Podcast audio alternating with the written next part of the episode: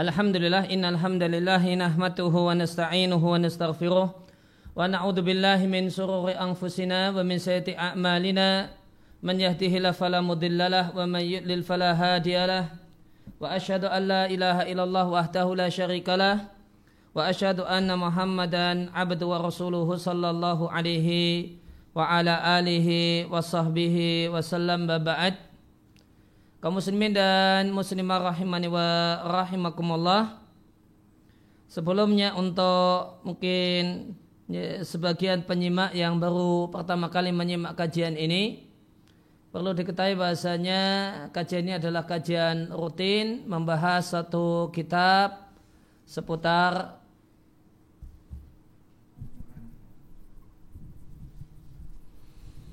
ya, sebelumnya kepada sebagian penyimak yang uh, baru pertama kali menyimak kajian ini, perlu diketahui bahasanya kajian ini adalah kajian rutin membahas satu buku yang mem, uh, berkaitan dengan masalah khitbah, melamar, uh, pengantin baru dan hal-hal yang lain.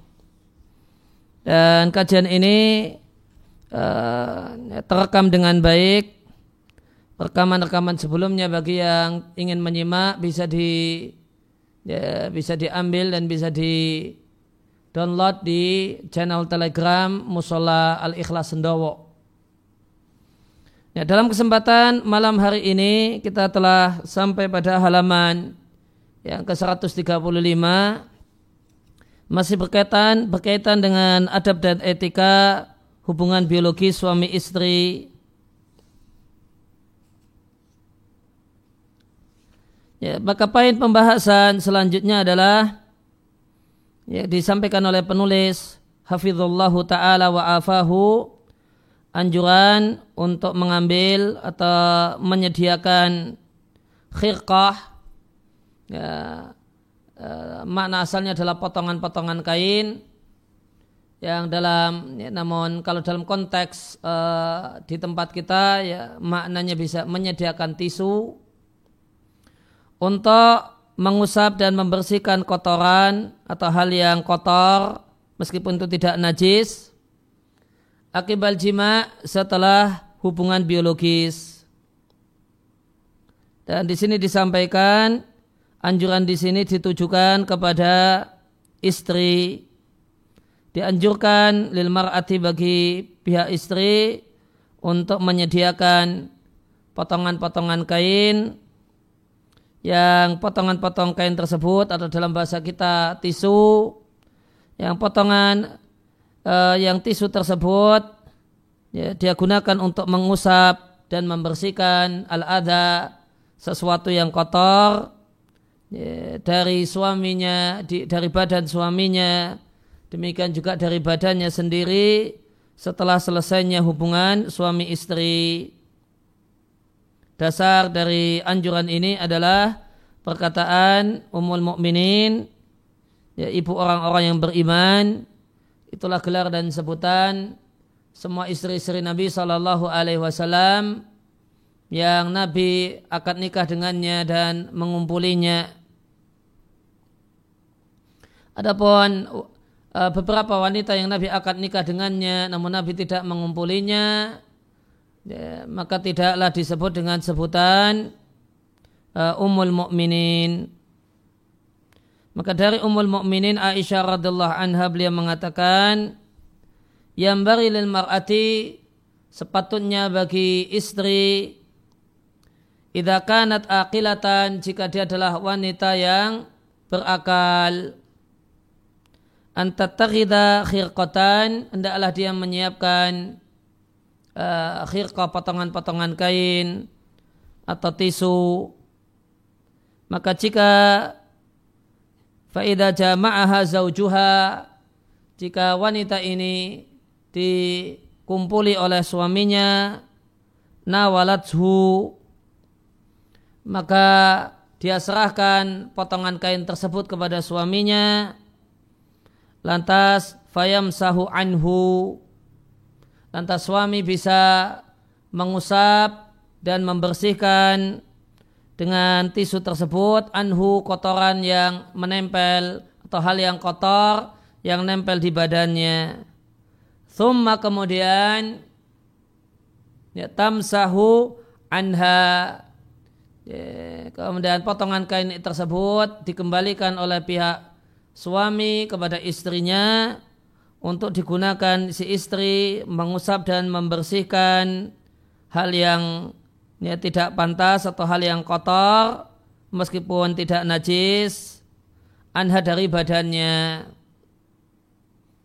Kemudian fayusalliyani fi thawbaihima, ya, maka keduanya boleh sholat dengan menggunakan dua kain yang dipakai saat melakukan hubungan suami istri.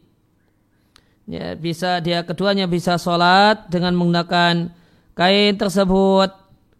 Malam tusibuhu janabatun, selama dia belum terkena janabah, artinya jumbuan. Ya, dari jumbuan keluar misalnya air madhi, maka cukup air madhi dibersihkan dan air madhi itu najis. Ya, ya, maka dengan uh, jika dibersihkan uh, air madhi itu najis dan membatalkan wudu, maka perlu dibersihkan ya, dan perlu berwudu untuk sholat. Namun jika terjadi janabatun junub, maka air mani itu tidak najis, namun ya, mengharuskan mandi sebelum mengerjakan salat.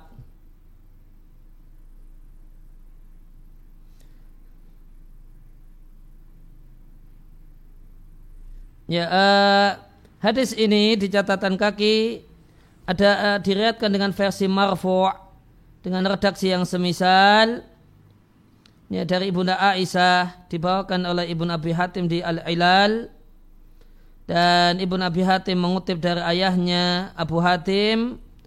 Abu Hatim mengatakan yang benar itu adalah perkataan Aisyah, mauquf perkataan Aisyah, dan Ibnul Jauzi pun menilai yang tepat hadis ini adalah hadis mauquf sebagaimana di kitab karya Ibnul Jauzi yang berjudul Ahkamun Nisa. Maka ringkasnya ada versi marfu' atau sabda Nabi untuk hadis ini, namun yang benar ini adalah perkataan Ibunda Aisyah radhiyallahu taala anha. Ya. Maka jika kita lihat ya, ya, kita perhatikan perkataan Ibunda Aisyah radhiyallahu taala anha, maka beliau katakan bahasanya ya, hal ini itu yang akan dilakukan oleh wanita yang aqilah, wanita yang berakal. Ya, perlu diketahui bahasanya berakal itu berbeda dengan cerdas. Cerdas identik dengan pintar, I Q tinggi. Tidak demikian ya, dengan berakal. Ya, berakal itu identik dengan berpikir jauh ke depan, tidak me, tidak mudah e, mengikuti perasaan, bahkan perasaan dikesampingkan jika pertimbangan menunjukkan kalau hal ini satu hal yang buruk dampaknya, baik buruk dampaknya sekarang ataupun buruk dampaknya di kemudian hari. Maka beliau katakan bahasanya poin ini atau hal ini, adab dan etika ini dilakukan oleh wanita yang aqilah, wanita yang berakal, wanita yang berpikir jauh ke depan, yaitu ya, dia adalah seorang wanita yang mengamati dan memperhatikan ya, ketika dia melakukan hubungan biologis dengan suaminya ya, maka ada hal yang kotor atau jijik meskipun tidak najis, atau ada hal yang najis ya, yang ya, sehingga perlu dibersihkan, sehingga ya, ketika sebelum terjadi hubungan biologis sudah disiapkan ya, ya, alat atau media yang bisa dipakai untuk ya, membersihkan dan mengusap dan membersihkan dan menghilangkan hal-hal yang kotor tersebut. atau bahkan bahkan sudah di kamar yang biasa dipakai untuk melakukan hubungan badan tersebut, potongan kain atau tisu itu sudah tersedia untuk itu. Maka menyiapkan hal ini, ya artinya ini adalah tindakan yang di, uh, disiapkan dikarenakan uh, menimbang kalau itu sesuatu yang dibutuhkan nantinya. Ya, maka ini menunjukkan kalau dia adalah seorang wanita yang berakal.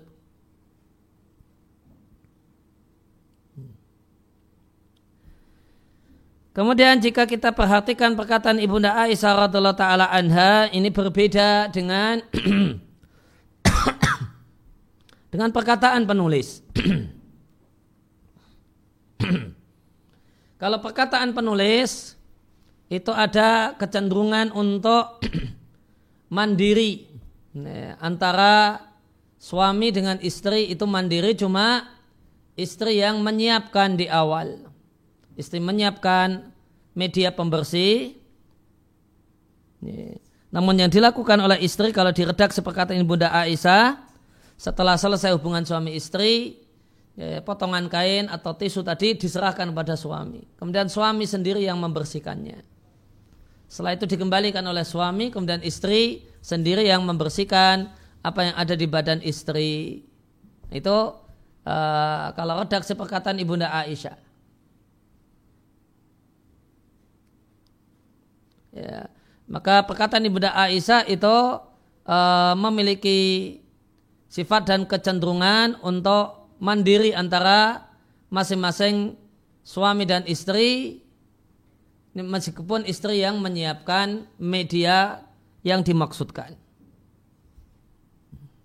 Dan dengan hal ini sudah dinilai oleh Ibnu Aisyah kalau dia adalah wanita yang berakal. Sedangkan yang disampaikan oleh penulis itu adalah kondisi yang lebih afdal. Hmm. Ya, di samping wanita tersebut adalah uh, kondisi yang akan dilakukan dan diambil oleh uh, uh, seorang istri yang salihah. Seorang istri salihah yang memiliki orientasi dalam hidup rumah tangganya, ya, mencari ridho suami. Sehingga dia punya semangat untuk ya, punya semangat lebih ya, dalam masalah ya, memberikan pelayanan dan layanan kepada suaminya yang dia cintai. Maka yang dikatakan oleh penulis itu satu hal yang lebih ya, adalah lebih dari sekedar wanita yang berakal. Namun wanita berakal dan dia adalah istri salihah yang punya orientasi uh, membahagiakan suami dan mencari ridha suami. Ya, ridha suami satu hal yang sangat membahagiakan dalam hidupnya. Oleh karena itu, maka yang dikatakan oleh penulis di ini ya, di baris sebelumnya bukan hanya wanita yang menyiapkan atau istri yang menyiapkan media pembersih. Namun eh, beliau sarankan, disarankan oleh penulis agar sesuatu yang kotor yang ada di badan suami itu ya, eh, yang membersihkannya adalah si istri. Tamsahu biha al-adha an zaujiha. Maka dia memberikan servis dan layanan dalam rangka untuk menyenangkan suaminya dan mengambil hati suaminya dan membuat ridha suaminya. Maka beliau sarankan demikian. Ya, istrilah yang membersihkan uh, uh, materi-materi kotor yang nempel di badan suami. Baru setelah itu dia bersihkan dirinya. Ya, maka di sini uh, ada kemudian upaya untuk mencari ridha suami dengan yang pertama uh, istrilah yang menyiapkan medianya, kemudian yang kedua media tersebut uh, dia dahulukan dipakai untuk suami, dipakai oleh suaminya daripada dirinya. Dia bersihkan dulu suaminya baru dirinya. Kemudian yang ketiga yeah, materi kotor yang ada di badan suami itu dibersihkan oleh si istri. Ya, maka di kalimat yang disampaikan oleh penulis ada tiga poin yang menunjukkan ya, ya, bagaimanakah semestinya seorang istri yang salihah, ya, ya seorang istri yang uh, bagaimanakah uh, ya, seorang istri yang salihah uh, bagian di dataran praktis, ya, bagaimanakah sikap seorang istri salihah dalam memberikan pelayanan kepada suami dalam rangka mencari ridha suami. Meskipun berdasarkan teks perkataan Ibunda Aisyah radhiallahu taala anha, maka cukup dengan menyediakan, kemudian ketika selesai hubungan kemudian media pembersih itu diserahkan kepada suami, itu sudah cukup menunjukkan bahasanya wanita ini atau istri ini adalah seorang istri yang aqilah. Ya, yang berakal, yang menyadari bahasanya perlu ada uh, media pembersih yang ada di kamar uh, tempat terjadinya ya, kegiatan amal saleh, ya, kegiatan amal saleh, sedekah, sebagaimana sabda Nabi Sallallahu Alaihi Wasallam, wa fi bud'i ahadikum sodaqah. Dalam hubungan suami istri yang kalian lakukan itu terdapat nilai sedekah.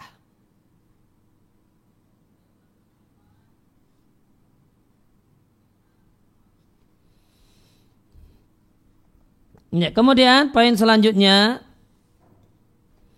ya, poin pemba- uh, poin selanjutnya adalah jawazul az- uh, azli fil jima'i lil hajati.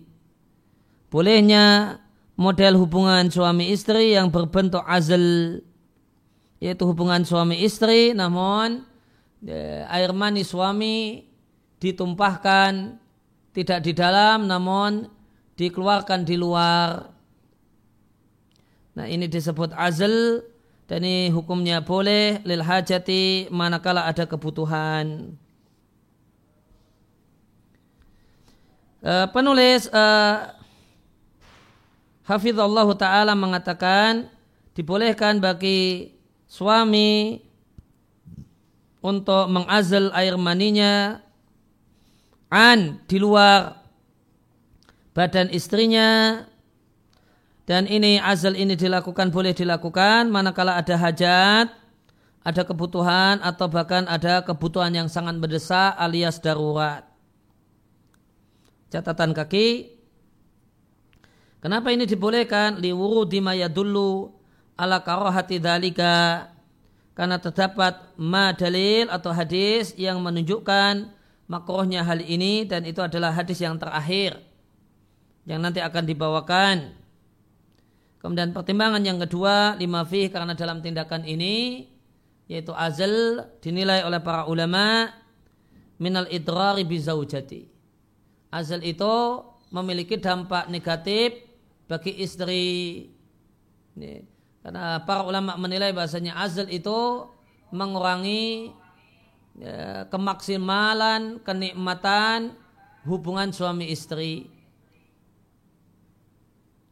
Kemudian alasan yang ketiga, kenapa hukumnya boleh jika ada hajat alias makruh jika tidak ada hajat, karena tindakan azl ini man, man'in nasli, bisa menjadi faktor mencegah berketurunan, bisa menjadi sebab tidak terjadinya kehamilan dan adanya keturunan. Ma'a padahal Nabi shallallahu alaihi wasallam menganjurkan untuk memperbanyak keturunan fi ghairi hadisin sahihin, dalam sejumlah hadis. Walidah oleh karena itu Al-Hafidh Ibn Hajar Al-Asqalani Asy-Syafi'i rahimallahu ta'ala di Fathul Bari mengatakan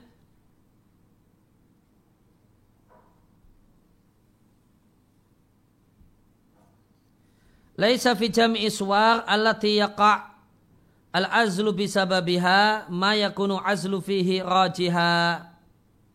Tidak ada dalam semua kasus yang e, model hubungan azl itu terjadi karenanya ma yakunul azlu fihi rajiha. tidak terdapat hal yang menunjukkan bahwasanya melakukan azl itu satu hal yang lebih baik daripada tidak melakukan azl.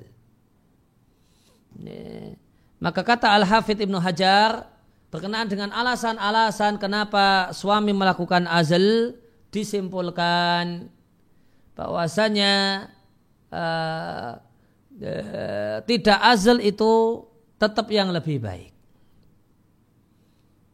Dan bahkan beliau katakan dalam semua alasan, dalam semua alasan melakukan azl ternyata yang lebih baik adalah tidak azl. Wa naqala, kemudian Al-Hafidh Ibn Hajar mengutip dari mengutip dari Ibn Abdul Barr Al Maliki, perkataan Ibn Abdul Barr Ibn Abdul Barr rahimahullah ta'ala mengatakan, la khilafa bainal ulama'i, tidak ada perselisihan di antara para ulama bahasanya suami tidak boleh melakukan azl terhadap istrinya manakala istrinya adalah wanita merdeka, bukan budak, illa bi'izniha, kecuali dengan izin istri, li'anal jima'a min haqqiha, karena ya, hubungan biologis atau jima itu adalah bagian dari hak istri. Walahal mutalabatu bihi, dan boleh bagi istri meminta jima pada suaminya. Ya, maka ini satu hal yang patut disadari oleh para istri, disadari oleh para wanita, bahasanya dalam masalah hubungan biologis boleh bagi ya, istri untuk berposisi sebagai pihak yang aktif, yaitu yang minta, ya, pihak yang mengatakan pada suaminya kalau dia ingin ya, ya, maka ini satu hal yang menjadi hak istri. Dan dalam kondisi ini ya, ya, ketika istri itu punya permintaan karena dia memang berhajat dengan hal tersebut, maka suami wajib menunaikan hak istri. Maka walaha al-mutalabatu bihi, ini kalimat yang perlu digarisbawahi oleh para istri, bahasanya ya, ya, ya, dia tidak perlu ya, tidak berkeharusan untuk malu dalam masalah ini sehingga tidak pernah minta duluan. Namun boleh bagi istri untuk minta duluan. Walaysa al-jima' wal ma'rufu, dan tidaklah jima' yang dikenal kecuali adalah model jima' yang tidak ada padanya azl. Ya, demikian perkataan Ibnu Abdul Barr.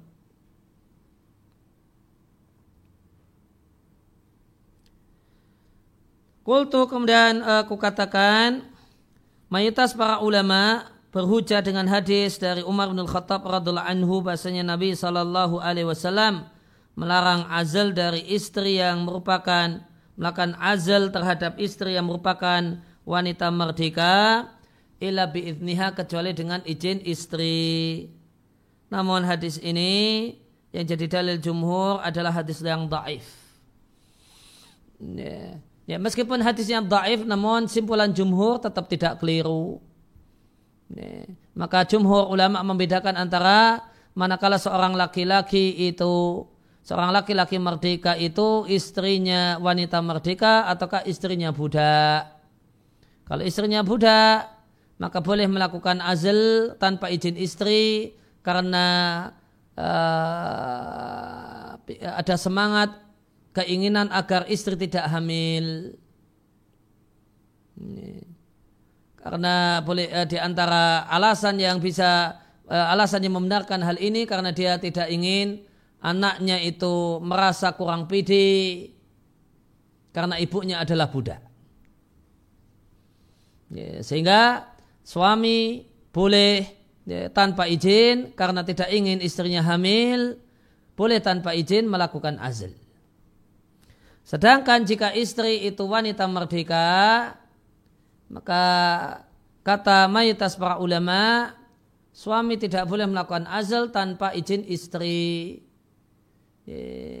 Karena tadi disampaikan bahasanya hubungan biologis adalah hak istri, dan hubungan biologis yang jadi hak istri itu adalah hubungan biologis yang ma'ruf, yang sudah dikenal, yaitu hubungan biologis yang tidak ada padanya azal. Dan alasan yang lain kenapa baru boleh jika istri mengizinkan, karena itu idrar bi zaujah, itu merugikan pihak, merugikan istri. Ya. Ya, apa yang dimaksud dengan merugikan istri? Ya, karena kata para ulama fikih, bahasanya azl itu mengurangi kesempurnaan kenikmatan hubungan biologis. Ya, kemudian kembali ke atas. Wa fihi ahadithu, dan tentang hal ini bolehnya azal kalau ada kebutuhan, terdapat sejumlah hadis yang mendukung simpulan ini. Ya, hadis yang pertama dari Jabir bin Abdillah radhiallahu anhu atau radhiallahu anhuma, karena ayah beliau adalah seorang sahabat yang gugur sebagai syahid di medan perang Uhud. Jabir mengatakan, kunna na'zilu, kami melakukan azal ketika Al-Quran itu turun. Dalam satu riwayat terdapat tambahan keterangan, Jabir mengatakan, laukana syai'an yunha anhu, seandainya azal itu sesuatu yang terlarang, tentu Al-Quran telah melarang kami untuk melakukannya. Dikeluarkan oleh Al-Bukhari, Muslim, dan yang lain. Kemudian hadis yang lain masih dari sahabat Jabir radhiallahu anhu atau radhiallahu anhuma, ada seorang laki-laki yang datang menjumpai Rasulullah sallallahu alaihi wasallam lantas mengatakan, inna li jariyatan hiya khadimuna, aku punya budak perempuan, yang budak perempuan ini jadi pelayan, ya, pelayan ya, jadi uh, yang beresi berbagai macam kegiatan uh, rumah. Wasaniyatuna ay alati tasqalana, dan dia budak ini juga di, budak perempuan ini dipekerjakan untuk mengambil air. Lana untuk kami, berarti yang menyiapkan kebutuhan air minum di rumah e, orang ini. Wa ana atufu alaiha, dan aku mengelilinginya, maksudnya ujami'uha, aku mengumpulinya. Ini. Karena dalam ajaran Islam e, hubungan biologis itu halal karena dua sebab. Yang pertama adalah e, akdun nikah, ikatan pernikahan. Kemudian yang kedua adalah akdul yamin atau ikatan perbudakan. Nah, dalam pengertian eh, laki-laki yang punya budak perempuan boleh mengumpuli budak perempuannya dengan semata-mata budak tersebut menjadi miliknya. Wa ana, dan si laki-laki ini mengatakan, aku tidak ingin, aku tidak suka budak perempuanku itu hamil. Kenapa tidak suka? Ya, ada beberapa, ada sejumlah alasan. Di antaranya adalah alasan agar anaknya itu tidak, uh, ya, ya, agar anaknya itu ya, ya, tidak uh, merasa kurang pede karena ya, ibunya adalah seorang budak misalnya.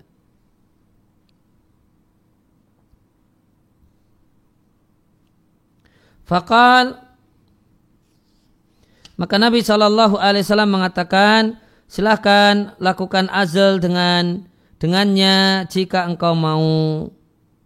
Maka sunnya akan terjadi pada wanita tersebut apa yang ditakdirkan untuknya, yaitu kehamilan. Maka Nabi katakan, silahkan melakukan azal, namun jangan kaget meskipun sudah rajin azal ternyata hamil. Maka itu tidak, uh, maka itu tidak boleh kaget. Nih, kenapa tidak boleh kaget? Ya, jika Allah takdirkan uh, terjadi kehamilan meskipun suaminya melakukan azal, maka tetap saja terjadi kehamilan. Nih, sebagaimana kita jumpai uh, kasus ya, seorang uh, istri yang sudah pasang K B, ketika Allah takdirkan hamil, ternyata ya hamil. Nih. Ternyata K B tidak menghalangi untuk terjadinya apa yang Allah takdirkan. Ya. Kemudian penjelasan yang lebih detail, karena boleh jadi air mani seorang suami itu keluar tanpa terasa. Sedangkan azal itu hanya bisa untuk mengantisipasi air mani yang keluar dengan terasa. Kalau keluar tanpa terasa, maka tidak bisa diantisipasi dengan azal. Oleh karena itu Nabi katakan, jika Allah takdirkan hamil, itu tetap hamil meskipun azal rutin dilakukan. Dan terbukti fala bisa rajulu, maka berlalulah sejumlah waktu lamanya orang tersebut tidak menghadap Nabi. Summa atahu, kemudian lelaki tersebut kembali datang kepada Nabi. Faqal, lantas laporan, innal jariyata qad habalat, wahai Nabi, budak perempuanku ini hamil.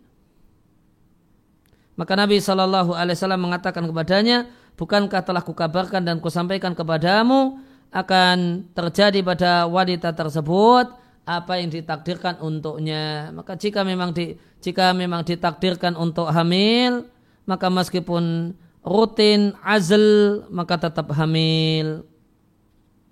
Dikeluarkan oleh Muslim dan Abu Dawud. Kemudian yang ketiga, hadis dari Abu Said al Khudri radhiallahu anhu. Qal, Abu Said mengatakan, kami berperang bersama Rasulullah sallallahu alaihi wasallam, ya, peperangan memerangi Bani Mustalik. Ya, uh, fasabaina, maka kami mendapatkan ya budak-budak perempuan karaimal arabi, yang merupakan uh, orang-orang Arab yang mulia.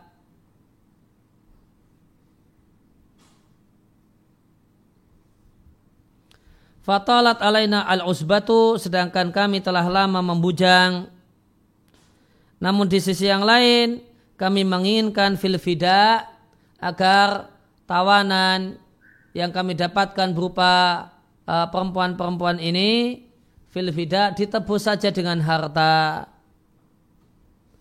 Fa'aradna, maka kami ingin untuk anastamti'a, untuk mengumpuli Uh, tawanan perang yang uh, yang perempuan yang telah berstatus sebagai budak, dan kami melakukan azal.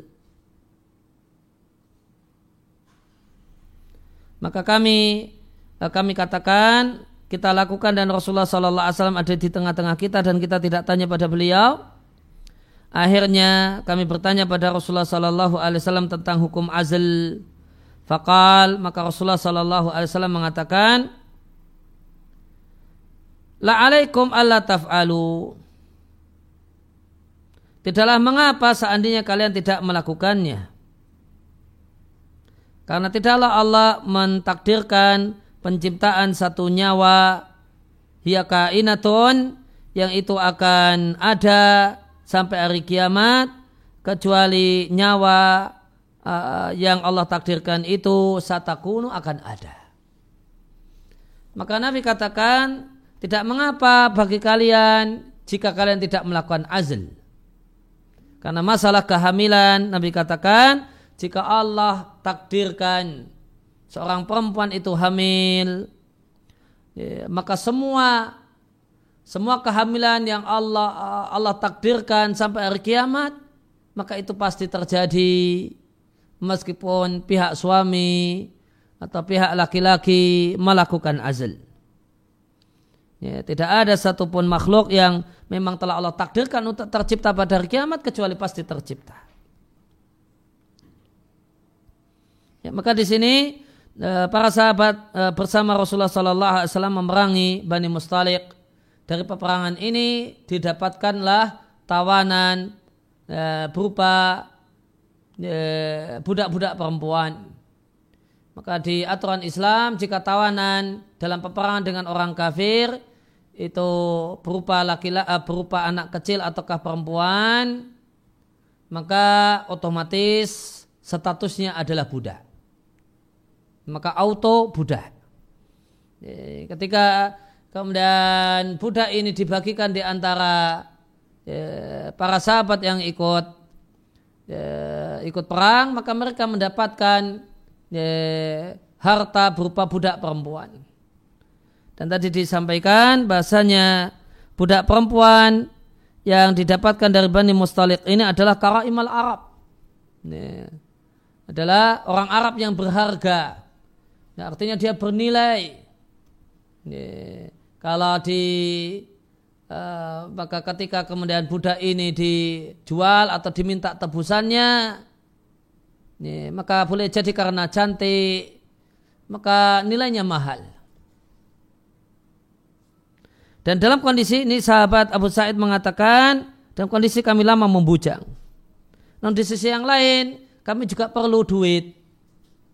Nah, maka di sini kita jumpai kondisi dia adalah uh, yang didapatkan adalah wanita Arab yang mulia, yang bernilai. Dan para sahabat di sini lama membujang. Namun di sisi yang lain ada kebutuhan untuk ada kebutuhan finansial.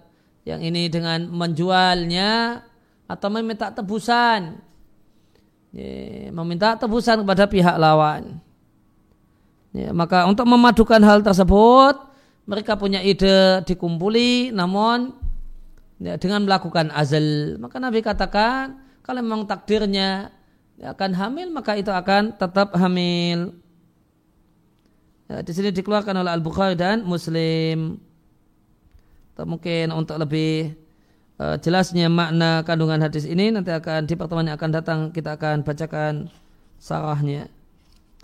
Kemudian hadis yang keempat yeah, yang menunjukkan nah, karena hadis satu, dua dan tiga menunjukkan bolehnya azl. Kemudian hadis yang keempat itu jadi dalil kalau bolehnya ini adalah tidak murni boleh. Yeah, namun bolehnya itu kalau ada kebutuhan. Ya, karena hadis ini menunjukkan tercelanya hadis yang keempat jadi dalil menunjukkan tercelanya azl. Dan kompromi antara hadis yang menunjukkan bolehnya azl dan hadis yang mencela azl dikompromikan dengan azl itu diperbolehkan jika ada kebutuhan. Dari Judamah bintu Wahab radhiallahu anha dari Nabi shallallahu alaihi wasallam, Nabi ditanya tentang azl, maka jawaban beliau dzalikal wa'dul khafi, itu adalah mengubur hidup-hidup anak perempuan, menghidup, mengubur hidup-hidup perempuan al-khafi dengan terselubung. Maka Nabi shallallahu alaihi wasallam menyebut tindakan azl dalam hadis ini dengan sebutan pembunuhan terselubung. Ini adalah hadis yang diriwayatkan oleh Muslim dan Abu Dawud. Maka karena Nabi sebut dengan pembunuhan, maka ini menunjukkan kalau ya, ini satu hal yang tercela. Namun ada tiga hadis yang menunjukkan bolehnya sehingga dikom, uh, dikompromikan dengan ini boleh namun sebaiknya tidak dilakukan. Itulah yang disebut dengan boleh namun makruh. Dan makruh dan kaidah makruh, makruh itu berubah menjadi mubah jika ada hajat dan ada kebutuhan dan ada alasan. Ya, demikian ya, yang kita kaji kesempatan malam hari ini. Ya, mudah-mudahan Allah Subhanahu wa taala mencatat kehadiran kita uh, di majelis ini, majelis maya ini, majelis online ini sebagai amal saleh, ya talabul ilmi, amal saleh yang memberatkan timbangan kebajikan kita di sisi Allah Subhanahu wa taala. Di hari tidaklah bermanfaat harta dan anak kecuali orang yang menghadap Allah Subhanahu wa taala dengan hati yang bersih dan amal yang saleh.